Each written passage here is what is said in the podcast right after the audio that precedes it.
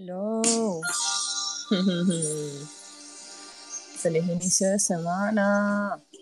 Qué fino, qué fino. Eh, estoy viendo bastante gente en el espacio. Gracias por estar aquí.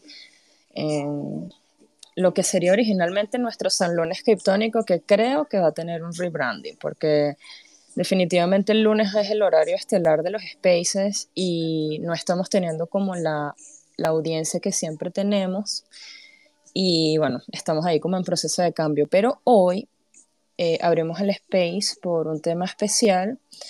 Básicamente el, el, fin de semana fue un rush de noticias y de caos y colapso y demás. Y bueno, me pareció interesante hablar de eso un poco porque, bueno, eh, también nuestro, la, la, mayoría de nuestra comunidad eh, son mujeres y no sé, tal vez el fin de semana muchas no estaban tan conectadas, estaban más compartiendo con su familia, con sus seres queridos.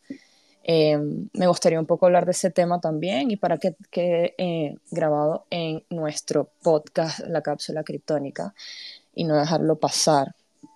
Eh, saludos a todos los que están en el espacio. Voy a hacer como una especie de introducción cronológica de lo que sucedió en relación al Silicon Valley Bank y bueno, todo lo que eso ha desencadenado desde mi perspectiva. Actualmente hay un espacio muy bueno que es eh, Anglo. Este espacio ya lo han abierto durante tres días seguidos y yo he tenido la oportunidad de escuchar muchos, eh, muchas opiniones tanto de founders como de financieros y, bueno, gente, gente, que sencillamente pues eh, es gente de negocios que tiene sus, sus emprendimientos y también tienen un punto de vista interesante. Y eso también me ayuda un poco a, a verlo desde diferentes perspe perspectivas, ¿no? También quiero recordarles que esto es un space micrófono abierto, hoy no tenemos ningún invitado ni nada, por lo mismo que les acabo de comentar. Mañana creo que sí vamos a tener un space muy especial eh, con un personaje que creo que muchos conocen, que es Salty. Eh, estamos muy emocionadas y orgullosas de Salty. Nos, eh, Salty al inicio también fue una criptónica cuando fundamos este proyecto y bueno, ella tenía sus, otros, sus, sus otras ideas en desarrollo que decidió como que enfocarse más pero siempre ha sido parte de la familia y eh, estuvo en Ethereum Denver y ganó el tercer lugar en, en el hackathon que se desarrolló allá.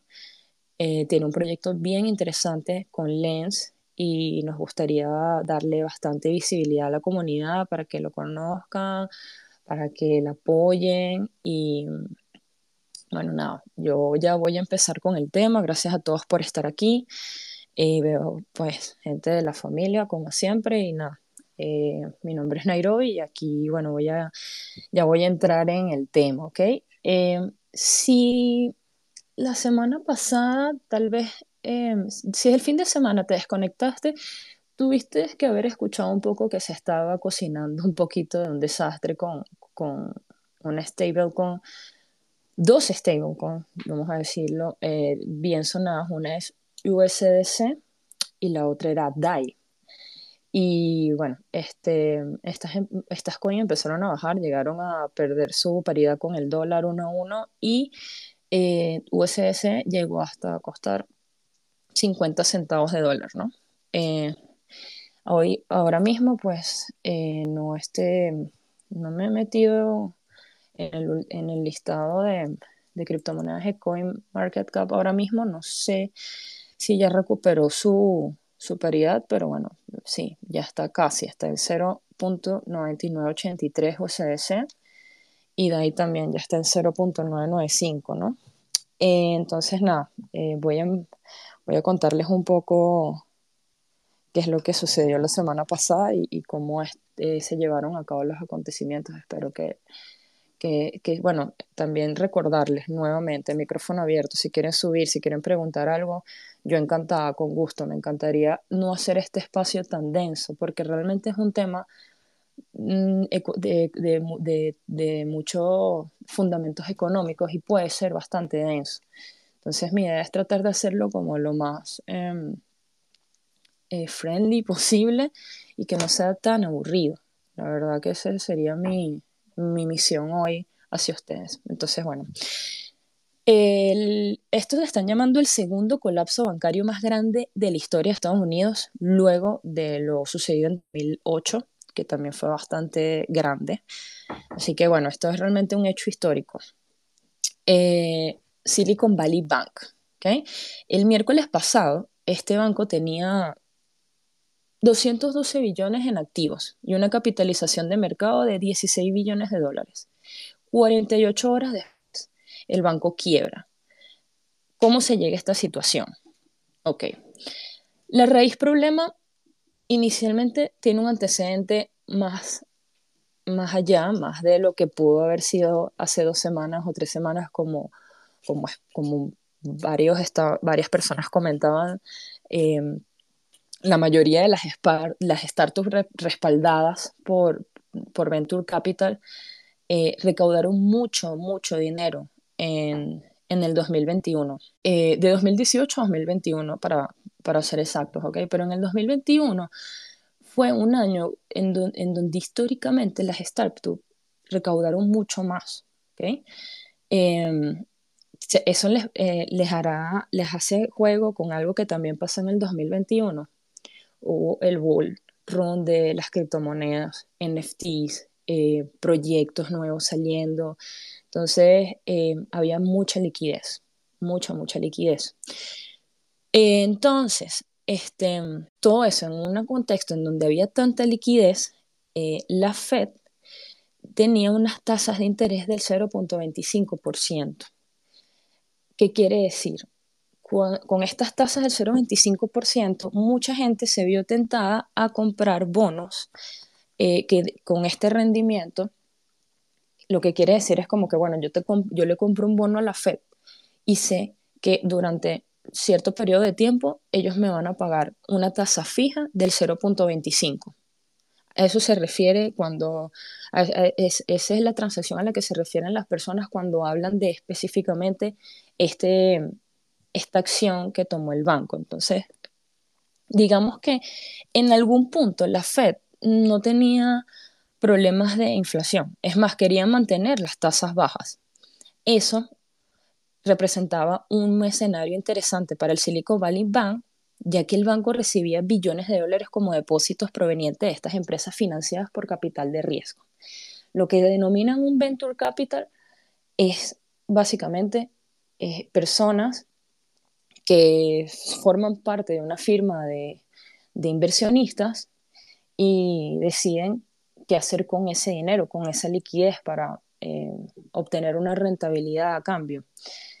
Eh, entonces, digamos que muchas, en, estos, en esta temporada que les estoy diciendo, 2018-2021, muchas startups estaban demasiado enfocadas en, empresas de tecnología, innovaciones, entró mucho, eh, por eso eh, viene todo eh, atado al mundo cripto, porque realmente esto no, eh, Silicon Valley Bank no es un banco cripto, pero se puede decir entre comillas que es un banco familiarizado con cripto, porque varios proyectos que usan blockchain y de, también de, de, productos criptográficos mantenían su capital que le, que le dieron en algún momento estos venture capital en este banco.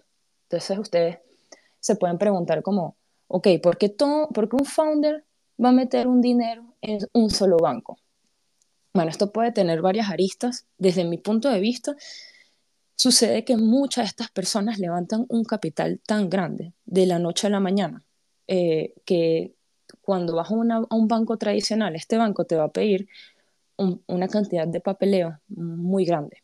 Eh, te va a solicitar un récord crediticio, tal vez, como una historia bancaria más sólida para tú poder manejar esas cantidades de dinero. O sea, estamos hablando de que la subvención más mínima que te puedes ganar como en una fundación semilla y hablando aquí por lo menos en España, o sea, puede ser desde unos 100 mil hasta 250 mil, tú puedes, depender ¿no? de, de la idea y de cómo sea tu modelo de negocio. Muy importante también esta parte que voy a resaltar aquí con highlight, modelo de negocio.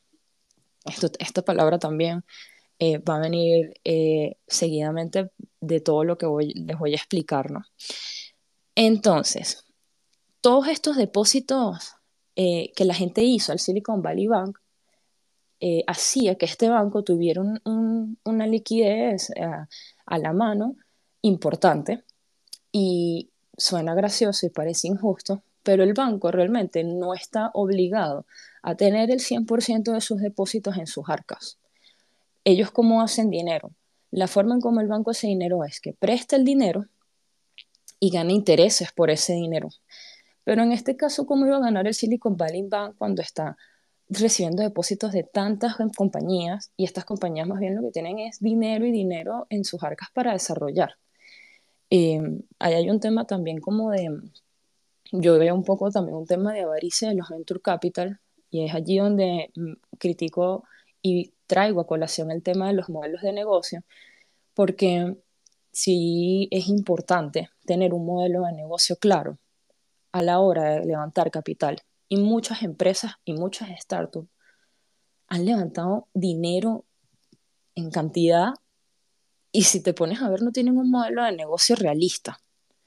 Entonces, em, eso allí también como que crea una, una mella eh, a nivel económico porque hace, nada, hace, esto también como que se explota, es porque eh, muchas de estas startups estaban eh, postulándose para una segunda ronda de inversión y los, todas estas personas que, pues, estos Venture Capital, cuando te van a dar dinero ya por una segunda vez, por una segunda ronda es muy distinto a una primera.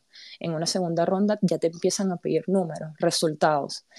Y cuando eh, auditan estas empresas y ven que muchas no pueden eh, tal vez participar, no tienen estos números y estos resultados, yo, yo personalmente creería que empiezan a indagar un poco más. Yo, yo, lo, yo veo que el efecto en cadena tuvo que haber sucedido de esa forma.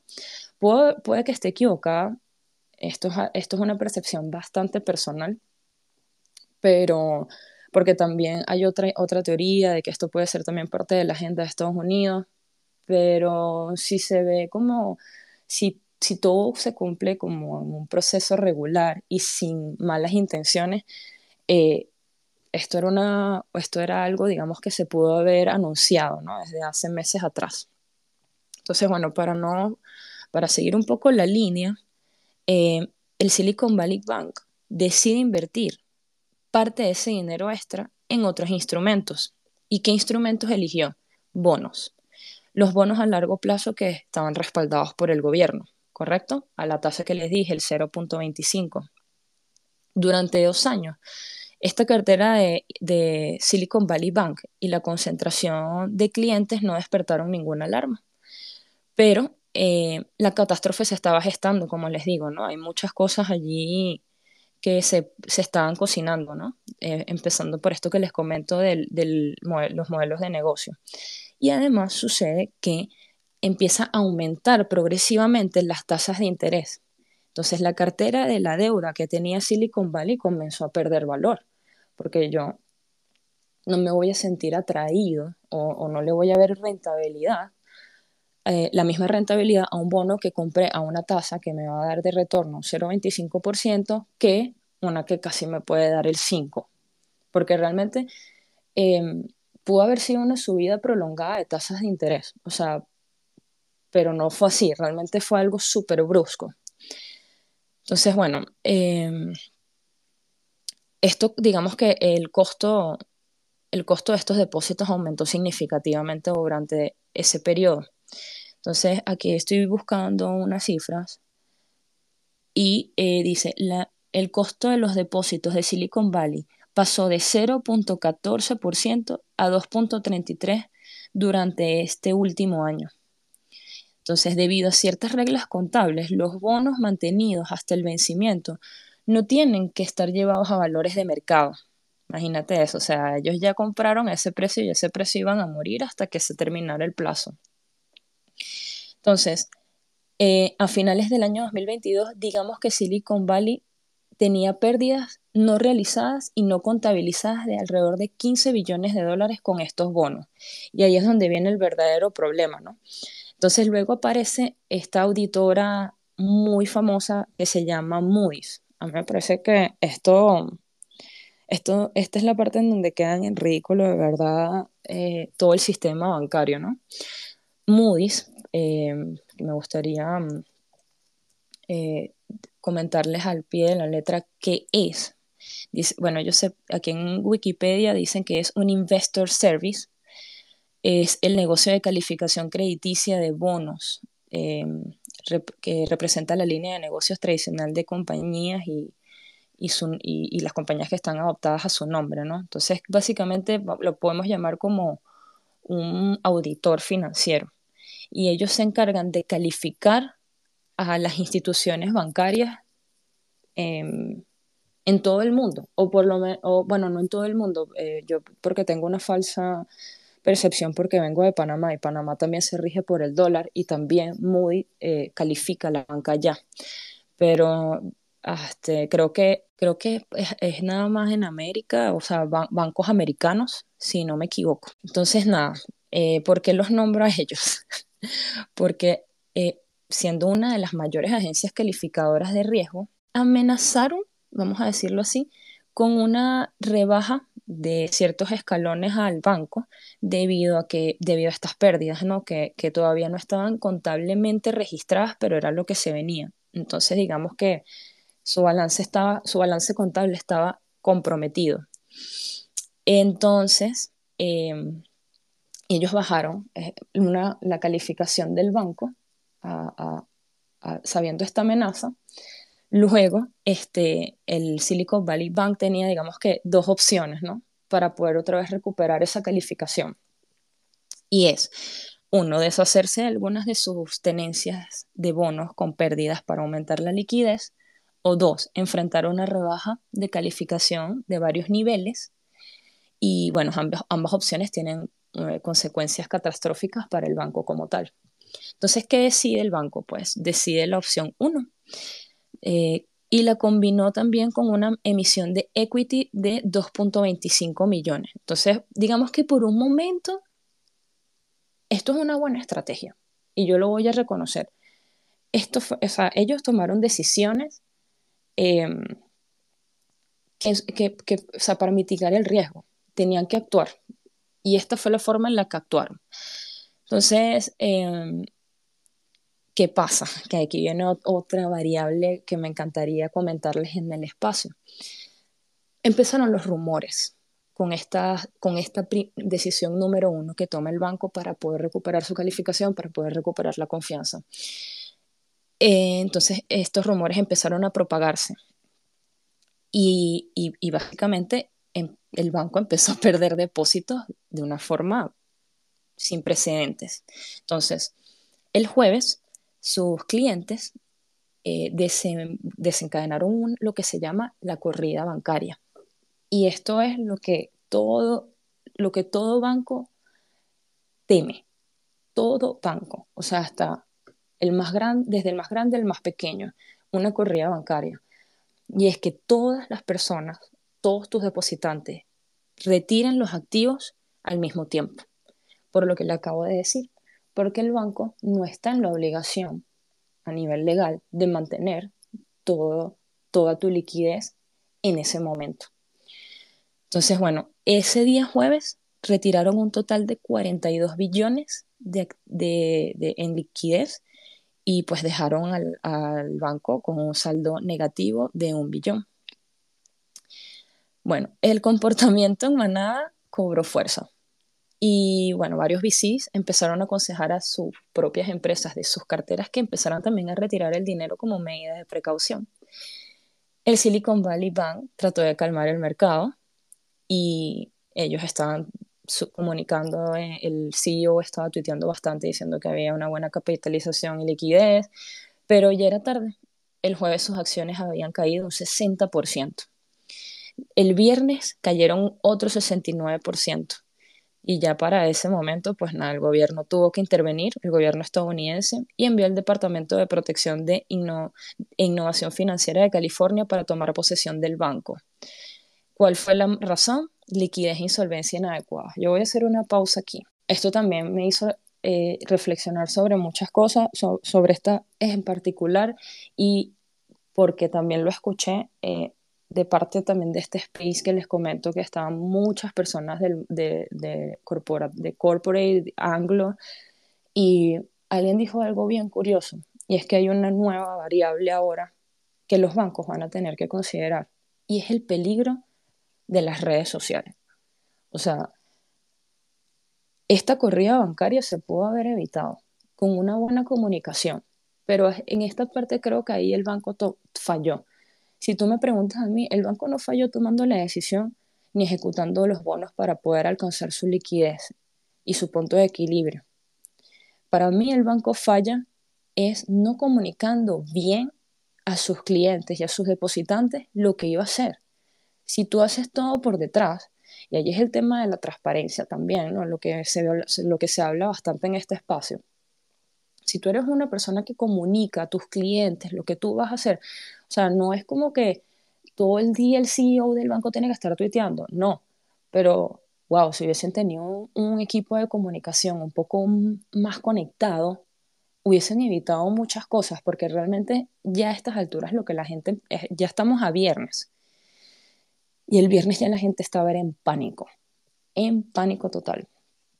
Yo eh, quisiera pinearles un tweet para que se lean con más tranquilidad es este señor se llama Alexander, tiene, es, el CEO de una startup llamada torre.com. Eh, bien interesante eh, la propuesta que le está haciendo con, con su empresa. Quiere básicamente como, como cambiar todo el sistema de recursos humanos. Y parte de su, parte de su capital estaba en Silicon Valley Bank de este de Torre y parece que de otra startup más.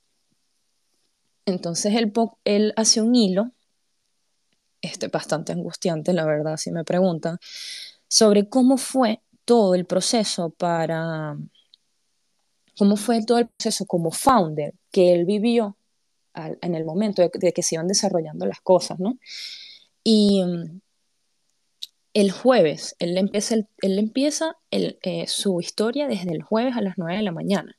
Y él, y él em, eh, describe que en un chat con más de 200 fundadores de empresas tecnológicas, la mayoría en el área de California, la Bahía, empiezan a, tener preguntas por, por, el banco. O sea, él, empezó un cuchucheo en grupos de Telegram, en, en sí, como en esta, en, en en esta, vamos a llamarle una comunidad, ¿ok? Todas estas personas son una comunidad de founders, personas que yo no considero que sean pendejos, ¿sabes? Eh, para llegar a donde están es porque han tenido que hacer mucho ensayo y error, eh, tener muchos fracasos y es realmente impresionante que se supone que estas personas son las personas las más inteligentes, las más motivadas, las más creativas, eh, pues no tengan tampoco eh, tanta información eh, de sus finanzas.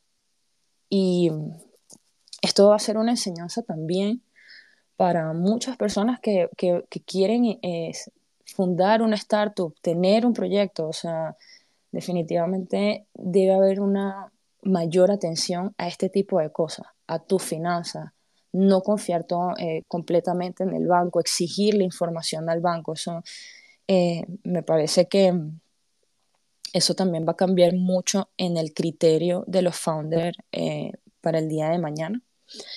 Y bueno, ahí les dejo ese hilo para que lo vayan leyendo cuando puedan, si también durante el space.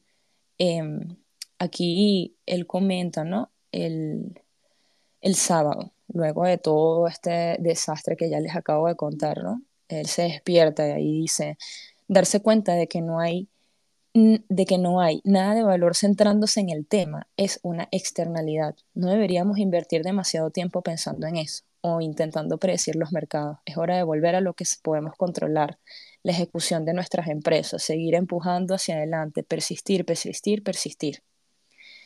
Entonces, mucha gente le responde de cosas, me da, me da mucha risa, ¿no? Recomendaciones, gente que lo apoya bastante.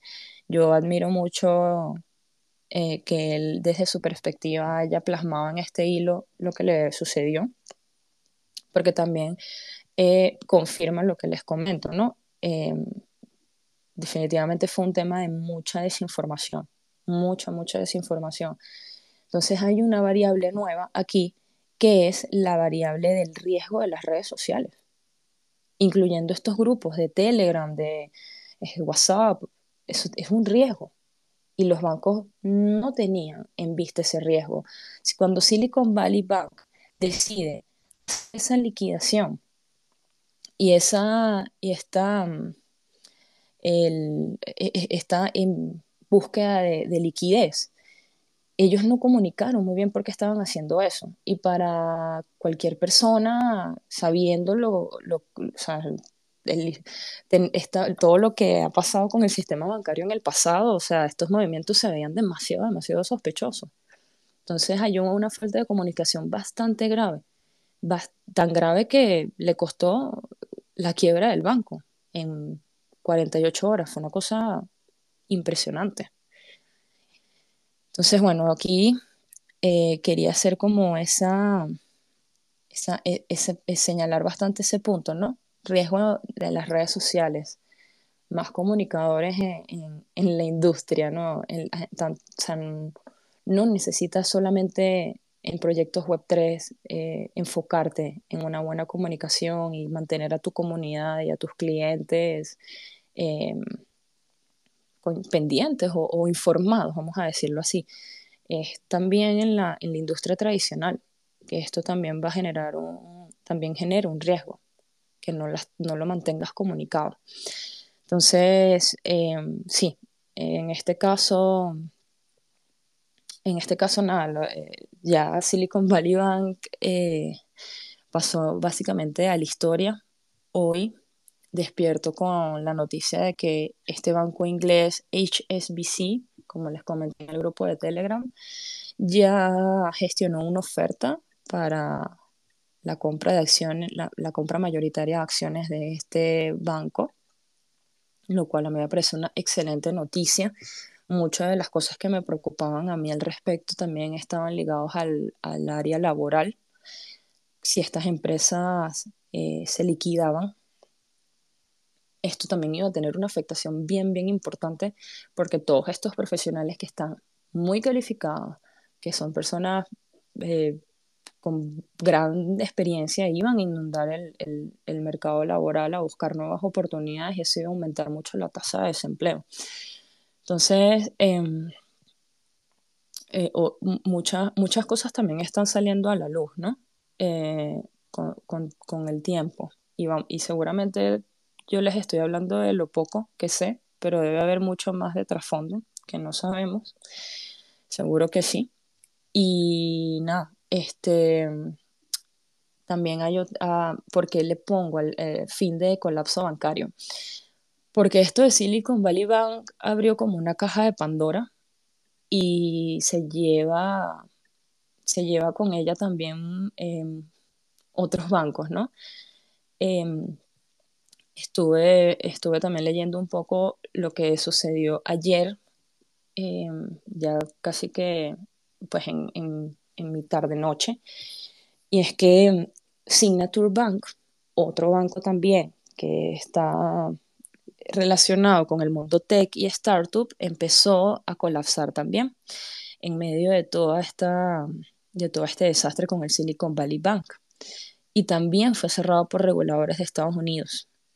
Entonces, sí, no, sí, para darles una idea, si no tienen alguna idea, eh, qué, qué, tipo de empresas están expuestas también a, a, este banco, a Signature Bank, pues nada más y nada menos que Coinbase, como declaró su CEO hace unas horas, que está, digamos que también tienen un capital expuesto allí en, en Signature Bank, no se sabe tampoco qué va a pasar allí con, con, con, em, con, con este banco. Asumo que también van a, van a buscar la forma de, que, de asegurar el dinero para los depositantes y otro, digamos que otra de las empresas también que tiene, que tiene exposición con este banco es Paxos, que venimos escuchando que Paxos ya viene auditado hace un tiempo, desde hace unas semanas, con eh, toda esta noticia que salió de USDC, eh, Binance USD. Y bueno, este, aunque ellos ante todo el colapso en Paxos sí sacó una declaración diciendo como que no, no tenemos nada que ver con el Silicon Valley Bank, sí existe una, sí existe una, una, exposición con este banco que es el Signature Bank. Y lo bueno es que, bueno, hasta ahora no he leído nada respecto a que no han podido sacar sus depósitos. Eh, el, el, gobierno de Estados Unidos ha sido bastante, ha hecho un seguimiento interesante con esto. Y bueno, básicamente ya con Silicon Valley Bank y el Signature Bank eh, en quiebra, este, esto, esto está dando un mensaje ahí también importante, ¿no? Eh, no podemos, digamos, confiar en, en, criptos estables, porque, bueno, ya vimos, ¿no? USS tenía 3.3 billones de capital eh, depositado en este banco Silicon Valley Bank. Hasta ahora ellos han superado su paridad. Yo personalmente no he leído ninguna noticia o ellos todavía no han confirmado que tienen esa cantidad de dinero nuevamente en su market cap. Sin embargo, si me preguntan por qué ha logrado recuperar este precio USS, no ha sido por esa, por esa, por esa recuperación, sino más bien que eh, creo que Binance tuvo mucho que ver con eso. CZ publicó que habían abierto nuevos intercambios con USS, Bitcoin USS, Ethereum USS, y eso también como que impulsó mucho a, a, que hubiera más compra y venta a, distinción de Coinbase que lo había cerrado hasta el día de hoy. Entonces eso también hizo que el precio el día de hoy se viera un poco más, eh, más estable. Entonces, nada, eh, quisiera saber las opiniones, si algo no les quedó claro. Eh, honestamente, yo creo que estamos ante, ante acciones intencionadas del, del gobierno de Estados Unidos, empezando por lo de las tasas de interés. Eh, es, es, algo como que ya el, el, Departamento del Tesoro pareciera que ya tenía demasiado planificado. A mí me sorprendió mucho que saliera la secretaria el domingo a confirmar que ellos no iban a rescatar a nadie, eh, como que metiéndole más leña al fuego. Eh, no me, más allá, bueno, de meterle leña al fuego también es como que, wow, ¿cómo sales tan rápidamente a declarar algo como esto en una situación de tanta incertidumbre? Obviamente no se sabía que eh, un banco inglés lo iba a comprar, esa era como que la opción que quedaba, pero realmente eh, sí tenía que ser un banco así de grande y fuerte como para aceptar ese nivel de riesgo, ¿no? Y es este reto, porque realmente es un reto, yo creo que les va a salir bastante bien.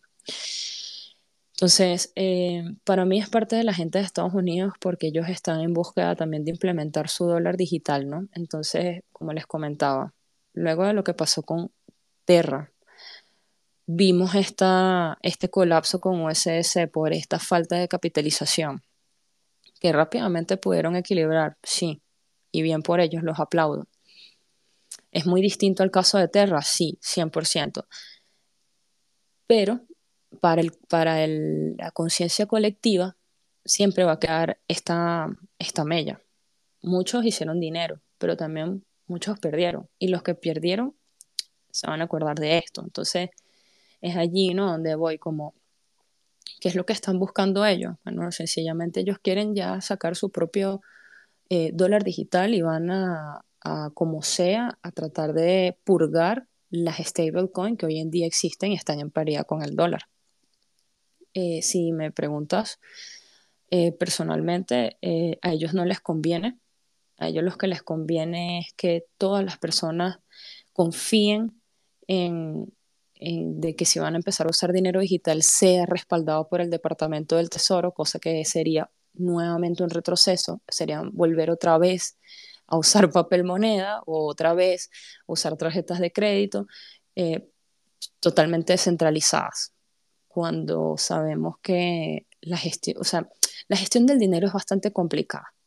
Yo entiendo esa parte. Yo entiendo la parte de que mm, ellos, pues sí, sobreimprimen dinero, generan inflación, pero antes de ellos tomar esas decisiones, sé que hay em, también decisiones complicadas, pero que se tienen que hacer porque el mismo sistema per se, el capitalismo, pues se lleva de esa forma. Pero no necesariamente yo lo tengo que aceptar, ¿vale? Es allí como donde queda parte de nuestro, eh, de nuestro pensamiento y de nuestro criterio tomar las elecciones correctas y que estén también eh, atadas a, nuestra filosofía y nuestro modo de pensar.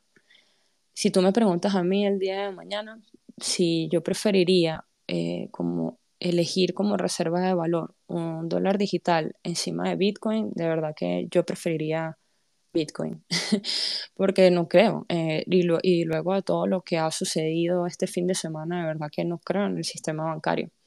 Moody's les baja la calificación al banco, como les comenté, y los pone en un sistema de presión un año después un año después de que habían salido en la revista Forbes y les habían dado una la calificación máxima de banco súper seguro en el del mundo, ¿sabes? Como, como que, mira, haces el ridículo.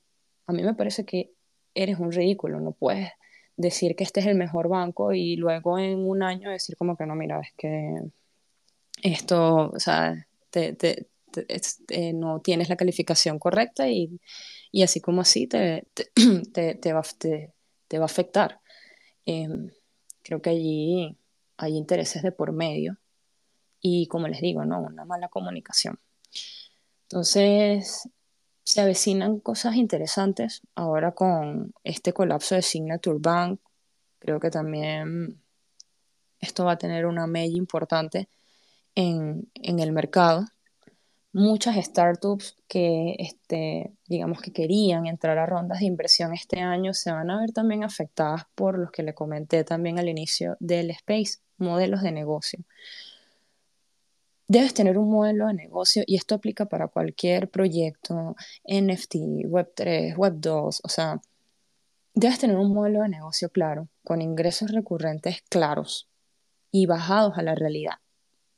Tienes que definir si, las personas que, si alguien de esta sala está desarrollando un plan de negocio, si la parte más importante es chévere, la idea es increíble, lo otro, el equipo increíble también, súper necesario, pero debes enfocarte en cuánto te va a costar adquirir, si eres un bien o servicio, cuánto te va a costar adquirir ese cliente, cuál va a ser el valor que le vas a aportar al cliente, y hay, reglas, hay fórmulas matemáticas, o sea, eso existe, eso ya está eh, eh, contabilizado, está ya, digamos que es matemática que eh, tú puedes comprobar, ¿ok? O sea, esto es lo que me cuesta el cliente, esto es lo que yo voy a ofrecer, en esto me voy a gastar en marketing, ta, ta, ta, y cómo, cuánto me va a costar, ¿verdad? Y bueno, este es mi modelo de negocio en donde yo em, eh, este es el ingreso que voy a generar mensualmente, fijo, que va a pagar ese costo. Pero hay muchas empresas ahorita, startup, y que yo personalmente, o sea, veo, porque tengo eh, amigos que trabajan en startup, y yo les pregunto, ¿qué hacen? No, bueno, hacemos, estamos desarrollando un software, no, estamos desarrollando una herramienta, ah, ok, qué chévere, ¿en qué fase están? No, estamos en beta, ah, qué interesante, y y, y, cuándo va a estar lista, o sea, ¿qué les falta? No, bueno, eh, hacer la comunidad o, que, o, que, gente lo use y, es como que, ok, ¿y cuántos años ya tienen construyendo? Y, ¿sabes? Es como que, ¿cuándo van a empezar a tener un revenue? Eso también es una, es, es una burbuja que en, en algún punto yo creo que iba a explotar y explotó hoy. Así como explotó la burbuja de bienes y raíces, yo puedo decir fácilmente que la burbuja de startup también explotó este fin de semana y todavía no sabemos eh, hasta dónde va a llegar, porque, eh, o sea, bueno, no me sé todavía las condiciones de la compra que acaba de hacer este banco inglés. Ellos comentan, como buenos comunicadores, que la gente que está que, tenía depósitos en Silicon Valley Bank, a partir de hoy, ya como están bajo este banco inglés, pueden retirar sus depósitos las veces que quieran, como nada pasó, como si nada pasó, básicamente es lo que ellos están comunicando, como que mira, ya estás conmigo, estás tranquilo. Pero es como les digo, ¿no? Va a haber, va a haber una, una, creo que un golpe en la realidad con estas startups de innovación. Hay muchas ideas, de verdad que sí, muchas ideas muy buenas y gente que quiere hacer bien las cosas. Y eso yo lo aplaudo bastante. Gente muy creativa que quiere aportar soluciones, pero una solución, eh, tiene que ser una solución sustentable. Tiene que ser una solución que también brinde el mismo valor que lo que yo estoy pagando. Entonces, eh, un, un ejemplo muy sencillo de eso que les puedo decir, Netflix. O sea, yo pago Netflix mensual. Hay veces que ni siquiera veo Netflix. Ahí puedo pasar semanas y meses sin ver Netflix, pero yo sigo pagando mi ingreso, es, es su ingreso recurrente, yo sigo pagando esa suscripción. ¿Por qué? Porque sé que no voy a ver Netflix en cuatro semanas, en un mes, pero el próximo mes voy a tener películas nuevas, series que no he visto, ¿sabes? Hay una, hay una entrega de valor importante que yo siento, o sea, ellos me están dando un valor por la suscripción que yo te estoy pagando. Pónganse a pensar cuántos modelos de negocio Web3 existen ahora con eso. ChatGPT. O sea, me, lo, lo, lo, lo, que ahorita se me vino a la mente de una vez. O sea, es una herramienta, es innovación. Y miren cuánto dinero ha recaudado ChatGPT. ChatGPT es, un, es una herramienta sustentable en el tiempo. Pero, o sea, no quiero hablar mal de otros proyectos, pero sí hay que meterle un poco más de cabeza a los modelos de negocio. Y también eso va para mí, que yo invertía diestra y siniestra por, por mucho hype en proyectos NFTs y falta esa parte de conciencia colectiva de exigirle a, a los founders cómo vas a brindarme valor, cómo me vas a dar valor. Y si para mí ese valor cuesta esa inversión, la hago. Y si no, no. Pero tiene que haber eh, una conciencia colectiva que exija esas respuestas. Eh, pues sí, es un pensamiento eh, bastante personal y me gustaría dejarlo claro acá en el espacio. Eh, sean bien ahora críticos con, en, con en, qué y en dónde invierten. ¿okay? Y piensen en eso. Con esto realmente me va a brindar valor. Es un valor que vale este precio. Este, eso creo que cambiaría mucho las cosas. Y, eso es lo que siento que también va a pasar ahora con estas recaudaciones de capital. Los venture capital tienen que enfocarse más en cómo brindarle valor realmente a los clientes que más de cuándo yo voy a tener el retorno de la inversión que te estoy haciendo. Porque puede verse afectado como lo que, como lo que pasó con Silicon Valley Bank. O sea, no es solamente dar dinero eh, a diestra y siniestras con, con esa intención de recaudar un retorno de capital, sino también como un poco más de generar un impacto para el que lo va a comprar o el que lo va a usar.